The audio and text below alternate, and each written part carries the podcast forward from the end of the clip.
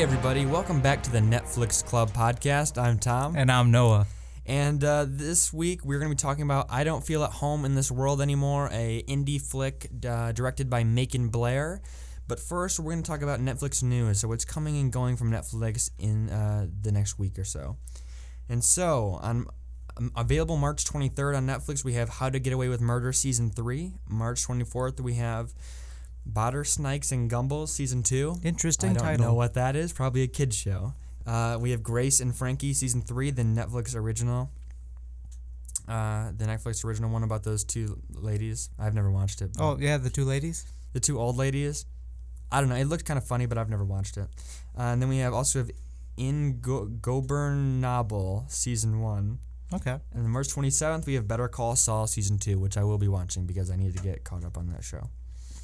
Um, and then we also have uh, March 21st, we have Evolution, the 2015 film. Um, I mean, like, let's skip over here. March 24th, we have Deja Vu, uh, Spider, The Square, um, The Most Hated Woman in America, and Who Framed Roger Rabbit. Oh sweet. Um, March 26th, we have Life Aquatic with Steve Zissou, the Wes Anderson film. It's a great movie. It is is a really good movie. I'm actually super excited to get it that they're getting it on Netflix because I feel like out of all the Wes Anderson films, maybe next to Bottle Rocket, it's like the most like underwatched. underwatched and like kind of hard to find. Because I was looking, I wanted to watch it over uh, the summer last summer, and it was like thirty dollars for like a used copy on Amazon. Wow. I was like, ah, well, guess I'll. and- But I ended up borrowing it from somebody. But it is really good, really solid Wes Anderson movie, um, really solid film in general, really good aesthetic. And what's leaving? There's actually a, since we're winding down to the end of March. There's a just a little bit. Um, March 23rd, um, the Invincible Iron Man is leaving. Um, March 25th, we have All Stars Pop leaving and The Perfect Wedding. March 27th, we have Dragon Wolf. And that's pretty much it for what is leaving uh, and coming this week. But so let's uh, so let's jump into I don't feel at home in this world anymore. So this movie, directed by Macon Blair, it's his directorial debut. Um, but he is no uh, newcomer to the film industry. He's worked a lot with Jeremy Saulnier, who's done such films like Green Room and Blue Ruin, um, which are fantastic films. So he he knew what he was doing. He's got a lot of um, I, w- I don't know if Jeremy Saulnier, you call him his mentor, but he's definitely picked up a lot of tricks from him and he's learned a lot about how to make really good movies. For sure. You can definitely tell that while Mhm. watching this. Not a bad thing though, for sure. And this movie debuted at Sundance actually, um, and it won the Grand. Uh, what's the exact title? The Grand Jury Prize at Sundance. Um, so that's pretty high honor. And actually, this is before we get into it. It's this actually got its birth at Sundance, and not this year, um, but last year, the year pri- uh, the year previously, because um, Macon Blair met up with Netflix at Sundance and was pitched them the movie. And Netflix was like, absolutely. And then they gave him like a ton of control over the movie. And then he just got to make it how he wanted. And he had, you know, almost almost limitless control over this movie, which is really good. Wow. Puts a lot of faith. Um, Netflix puts a lot of faith in its um, creators, which I I, did- really enjoy. I wasn't aware that they were like actively involved with like the production in terms of like giving them money. I thought they just bought like the distribution rights to it. Yeah, I kind of thought that too, and then I watched. Yeah, he did an interview um, at Sundance, and he talked all about it, and it's yeah, super interesting. That's really cool. Makes me uh, like Netflix a little bit more. Absolutely. Like giving uh, artists like that, you know, a place to put out their stories and Yeah, stuff. Yeah, especially uh, having so much faith in someone, especially someone that's kind of like I said, it's his directorial debut. It's Yeah. his first movie, and they're already giving him a whole lot of control with it. Shows that they have a lot of faith in picking people, which I totally agree. Netflix almost never falls short on their originals and stuff like that. They they know how to pick them.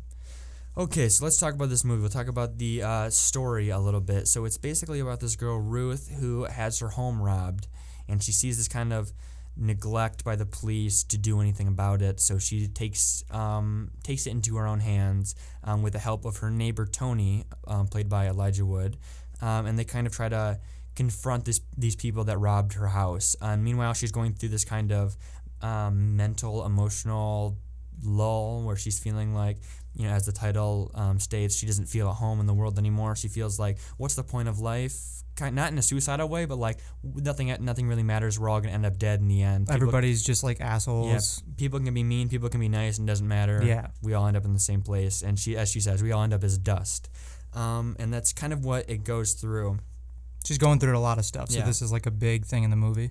and it's this is a fantastic movie Oh, for Um, sure. Yeah. I really enjoyed it. Um, and it has this interesting thing. So tonally, um, it's kind of similar to stuff that Macon Blair's worked on before, like we said, the Green Room, Green. Wow, I mixed those two up.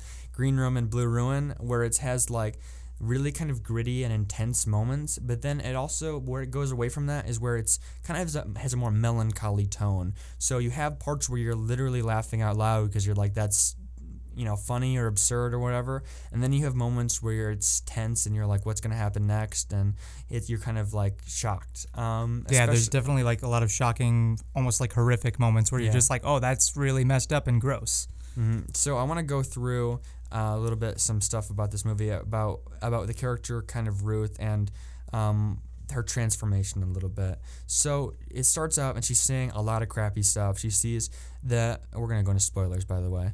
Um, she sees um, this woman's death. Um, and she says this like horribly racist slur as she dies, or like Because she's she's a, a nurse assistant. yes, Yes. So uh, she like makes up the beds, like helps with patients and stuff, and like uh, gives them medication and all that sort of stuff. hmm But like as you were saying, like she was like there when a woman died, and she was like watching TV where there was like new stuff going on, and she said like a lot of racial uh, slurs and stuff, and it was kind of messed up, and then she dies, and then yeah, it's it's kind of funny in the sense that she's just like, what is going on? Yeah. But like it's really messed up because the old lady like is just saying all this stuff. Yeah.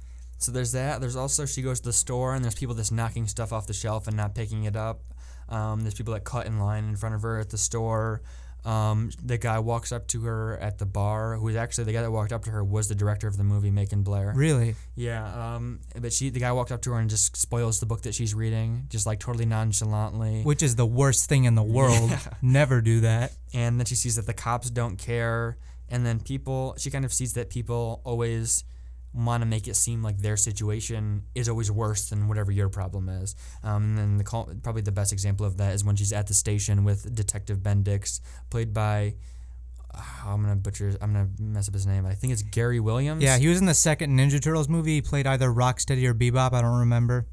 and, he was that guy. and he was also in uh, whose line is it anyways i believe really? for several episodes Oh, um, but yeah he's in those things and which i thought it was interesting to see him in here i didn't expect it yeah, definitely. But yeah, there's so there's that, and then she kind of gets when she she gets her house robbed, and she she's you know like we said that she sees that the police are kind of not You know, actively trying to pursue what's happening, even though she's calling. She's like, I know where the computer is. I have I know who the person is, and then the police are like, Listen, let us do our jobs. Don't get involved. And she's like, Fine, I'm just gonna do this, or I'm just gonna confront this person on my own then. Um, and so doing this, she gets mixed up and like almost accidentally actually i will say accidentally in like a far more big situation because the people that robbed her ended up being people that are like criminals violent they're they- like actively robbing a lot of people and Mhm. like benefiting from it. Yeah and the thing is she's just trying to confront these people who she, who she thinks just robbed her like of her like uh, medicine and her computer And her, And her grandma's silver. like silverware. and little does she know they're like far more violent and scary than that For but she just wants to confront them and be like hey don't be an asshole and then she gets mixed up in this way this like something that's way bigger than that and i think that um, it's her character this movie would be her- she's played by melanie lynskey who's terrific um, but her character and her development wouldn't be as powerful or interesting if she didn't have Elijah Wood there as well um, uh, with the character of Tony because they kind of create balance for each other in a way. Um, so you have Ruth who is um, kind of cynical as we saw like she sees all this crappy stuff and she's like what's the point Yeah. And she's very glass half empty. And then you have she she's introduced to Tony, who's this kind of guy who is kind of one almost one of these people that she sees that's doing this stuff like knocking stuff off the shelf and like I don't care because when you introduce when you're introduced to Tony, he his dog has just pooped on her lawn for again like uh, for seemingly countless time, um, and then he's like ah whatever I don't care. Um, he doesn't clean it up or whatever, and so you have that, and then but you see that he's kind of her balance because he is glass half um, half full. He's always trying to help people. Like when Ruth is walking around the neighborhood trying to f- see if anybody saw the robbers or anything. She goes to his house and he immediately gets angry, even though he doesn't really know Ruth. Um, and he's like freaking out. He's like, "This is a, just a travesty for all of us. This is messed up." And then he immediately is like, when she's like, "I know where my computer is. Let's go get it." He's like, "I'm in 100%." And so he's always like there trying to help her.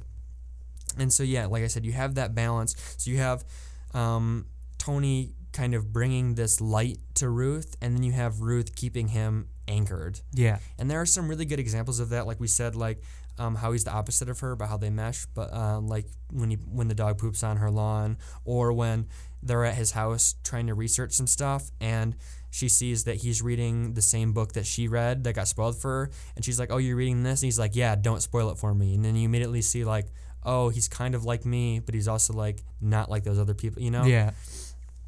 And so yeah, you have that, and I think that also plays really well with um, kind of the message of the movie. Definitely. I think so too. Um, so yeah, like we'll, we'll we'll go back and forth between a few things, but like in the end, I um, you kind of see that uh, after everything that goes down, everything kind of works out. The people that are bad get punished or killed, um, but they get punished. Um, you see that Ruth gets to confront them. She gets to bring that balance in her life, both with like being an active participant in the things that, that's going on in the world or in her world, and then you have also with with Tony. Um, and so I think that the primary message, or at least some strong messages, are that you you should resist passivity in your life, um, and that cynicism is kind of okay. Like it's okay to be skeptic, skeptical and look down on things a little bit, But just not all you- the time. If you have that balance, um, and so you see that Ruth decides to actively make a difference, and then she creates that balance for herself.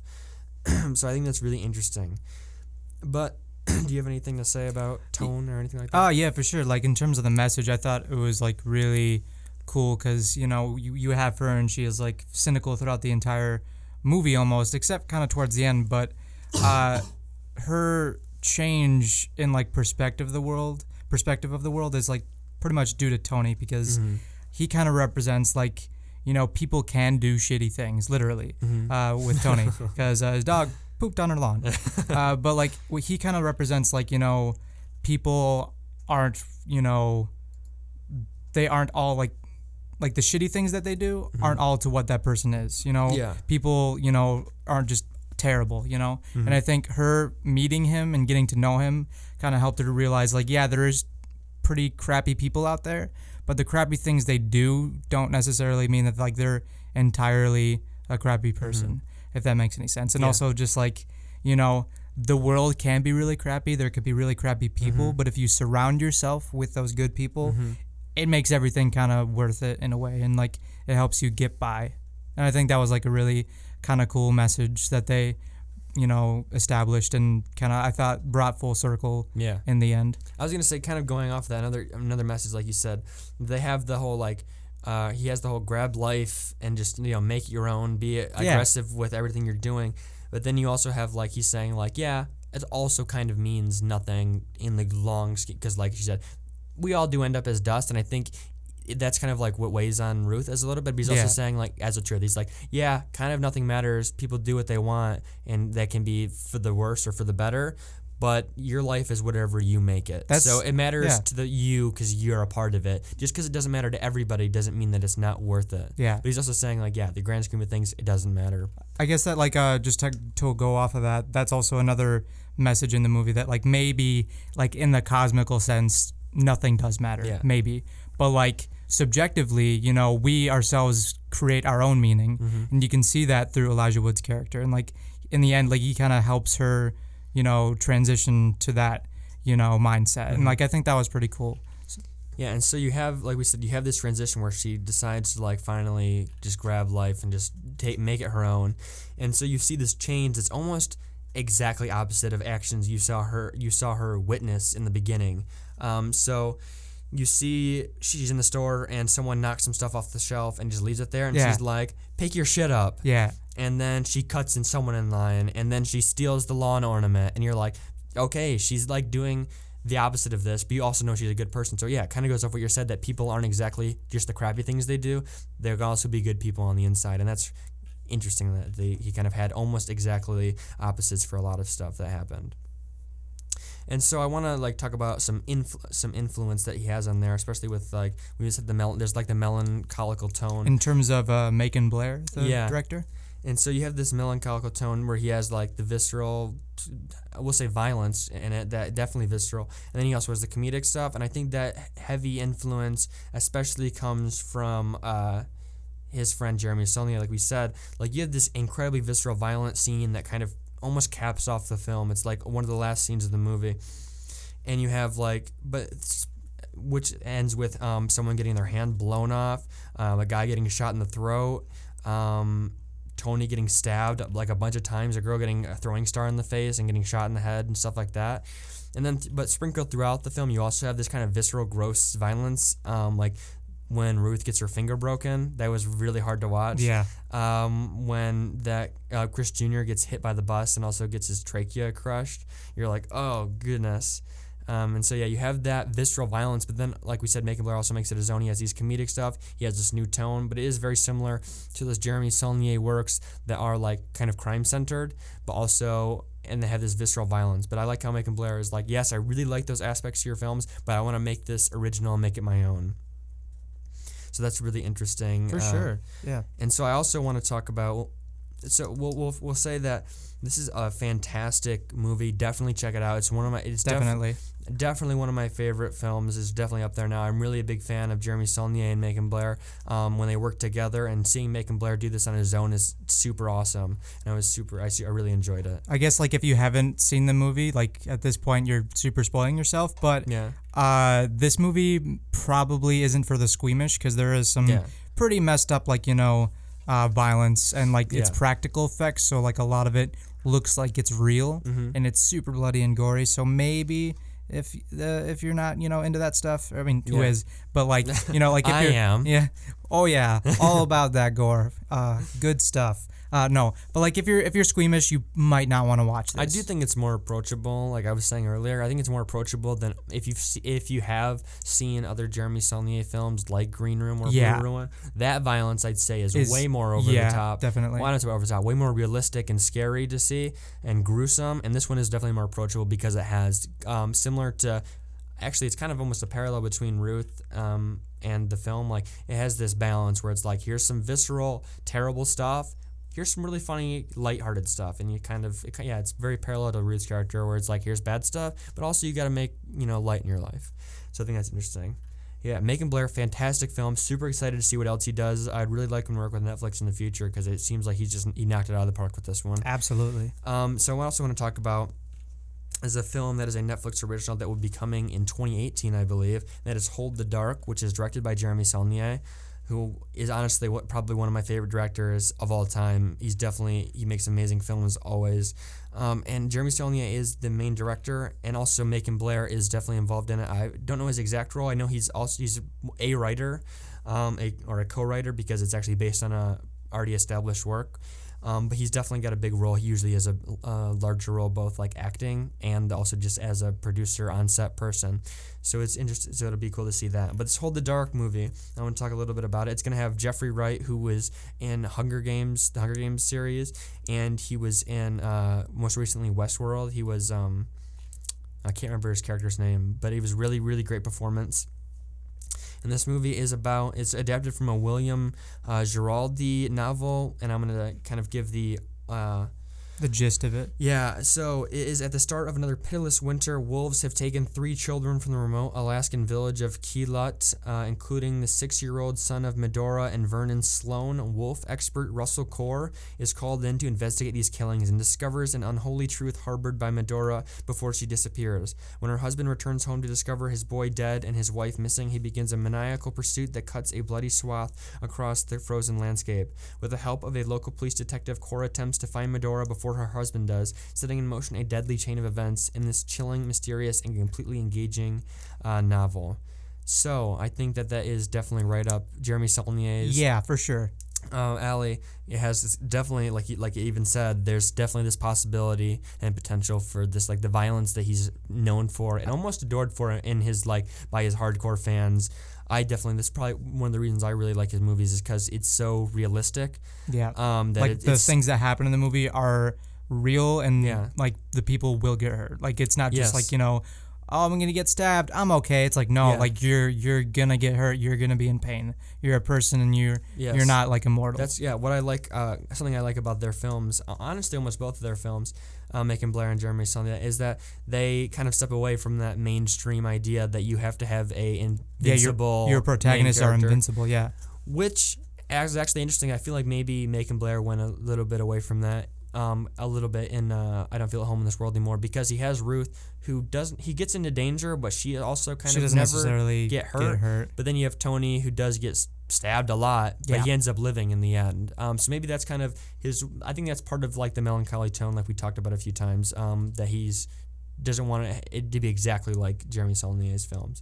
But yeah, so yeah, it's. I think that's going to be a really interesting film, and that'll be out. Like we said, 2018 sometime. Looking forward to it for sure. But yeah, I, it'll be really, really interesting. I, I'm really a big fan of both of these two workers, like workers. Excuse me. Directors. Yeah, directors, and what they do with movies is simply incredible. They, like we said, they always kind of find new ways to step outside the box um, and make something new, make it their own, uh, be innovative, um, and also like you know, in separate ways but similar, which is why I like them a lot. For sure. So yeah, any final thoughts on either of these two movies? We kind of had a short episode here, but No, I think it was a good episode. Uh, this is like a really, uh, really good movie in my opinion. They're like the two main actors I thought were really great. oh yeah, we should talk. About, we should actually maybe Uh, just like for a hot sec. Yeah. So we got like Elijah Wood, mostly known for his work in the uh, Lord of the Rings trilogy, Mhm. and also briefly in The Hobbit. But you know, like that was like just for a hot sec.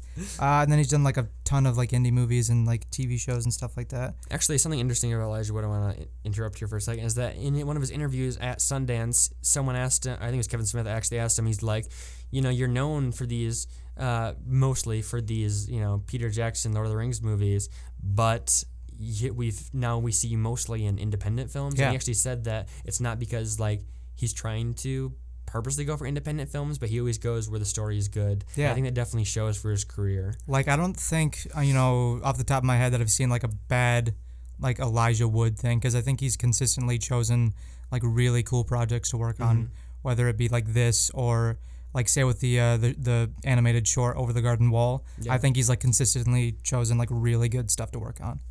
Yeah, he definitely has a really high batting average with choosing great um, films. Yeah, But then you also have Melanie Lynskey, who also was in a Peter Jackson film, and I don't remember the title of that, and I haven't seen it. But I think this is gonna probably not where she's mostly known for, but I know her mostly from Two and a Half Men. She was the neighbor Rose, um, which is obviously an entirely different role from what she is in this movie. But it's nice to see her outside of the box, and she really makes the film. You you don't see her as you know Rose from Two and a Half Men or Melanie Lynskey. You definitely see she really embodies the character. yeah, exactly. I, honestly, I, I don't want to say like Elijah Wood did a bad job by any means. Oh, but I feel like I definitely see saw her more as Ruth Than um, Elijah I Wood saw- as his character. Yeah, they both did tremendous jobs embodying Yeah, not to like knock him down. But yeah, she did a tremendous job as a lead, and I'd really like to see her in more things really soon. Honestly, I'd really like to see her work with Macon Blair again, they, um, and, and Elijah Wood. They really had, they seem to have really good chemistry, the three of them working together. For sure, absolutely. And this movie just really hits solid on all fronts with acting and directing, and even music and tone and writing. It's just solid all around. Yeah, I think this is definitely one of the best like Netflix original movies that I've watched so far that they put out. Absolutely. Okay, so any final thoughts on uh, either of these things? It's just a great movie. Like watch it if Yeah. you like these like kind of like intense thriller, almost like horrific type movies, but also like you know there's a little comedy, just a little little sprinkle. Mhm. Like you'll you'll like this movie. I think it's really good. Absolutely. 10 out of 10, that's what I give it. Ten out of ten. It is a great movie. Okay. Uh, but yeah, uh, that's pretty much it for the episode. If you want, you could follow us on Twitter. Uh, and we're gonna make a Facebook page down the line. Be we keep mentioning it every single episode, but it's going to happen eventually. We're gonna do it. It'll be cool. Uh, but yeah, if you want, you can listen to us on SoundCloud, iTunes, and the cm-life.com website. You can listen to us on there. Uh, but yeah, that's pretty much it for the Netflix Club. I'm Noah. and I'm Tom. We'll see you next time.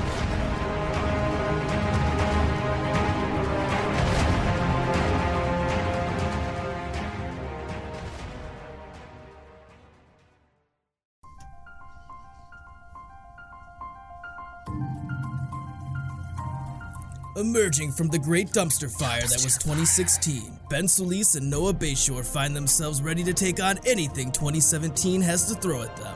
Whether it be taxes, George Clooney's nipple suit, or Shia LaBeouf memes, these gentlemen are ready for a super fight. Will Ben ever recover from Birdemic? Will Noah ever grow a real beard? Tune in to the next season of Raving Geeks for all your nerd news and musings from CM Life's premier geek culture podcast. Geek culture.